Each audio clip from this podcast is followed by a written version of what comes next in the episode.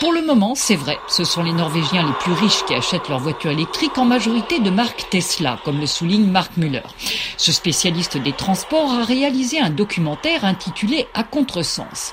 Avant de tourner, il n'était ni pour ni contre. Son film lui a permis de déjouer toutes les fausses informations concernant en tout cas le marché de la voiture électrique. C'est un très très bon exemple pour les autres pays. Ça montre que quand un pays décide de faire quelque chose en matière de transition, fixe des lois qui sont claires, compréhensibles pour tous, eh ben, les entreprises et la population s'alignent sur ces objectifs. L'autre chose à dire, c'est que la Norvège a des prédispositions d'un côté qui sont bonnes, de l'autre côté qui sont mauvaises. Bonnes parce qu'elle dispose d'énormément d'énergie hydraulique. Et une disposition défavorable, c'est que les distances sont très grandes entre les villes. Donc ça, c'est beaucoup plus difficile avec des véhicules électriques.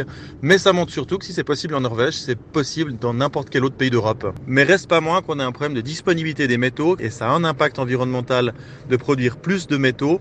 Même s'il y a des gros développements de technologie, la voiture électrique a un impact environnemental. Donc euh, l'idéal, c'est d'essayer de réduire la mobilité individuelle, passer au transport public. Grâce à ce documentaire, on a pu apporter la preuve que le débat voiture essence, voiture électrique était complètement clos, qu'une voiture électrique est bien meilleure pour les questions environnementales dans tous les cas de figure. Il n'y a pas que l'argent. L'usage des véhicules électriques serait aussi une question de génération. C'est en tout cas l'avis de nombreux parents norvégiens comme Philippe Toth, français, installé à Oslo. Moi je vois Anna, ma fille, euh, qui passe le permis de conduire. Bah, tous les jeunes préfèrent conduire une voiture électrique.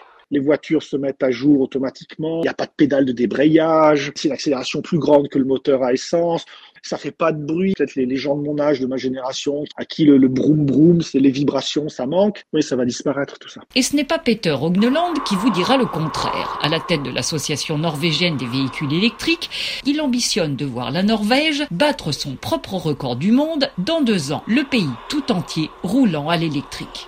Notre but, d'équiper toujours plus de routes norvégiennes avec des bornes de recharge pour les voyages plus longs quand les gens partent en vacances ou pour le travail. Je suis très fier de vous annoncer que 80% des propriétaires de voitures en Norvège roulent à l'électrique zéro émission.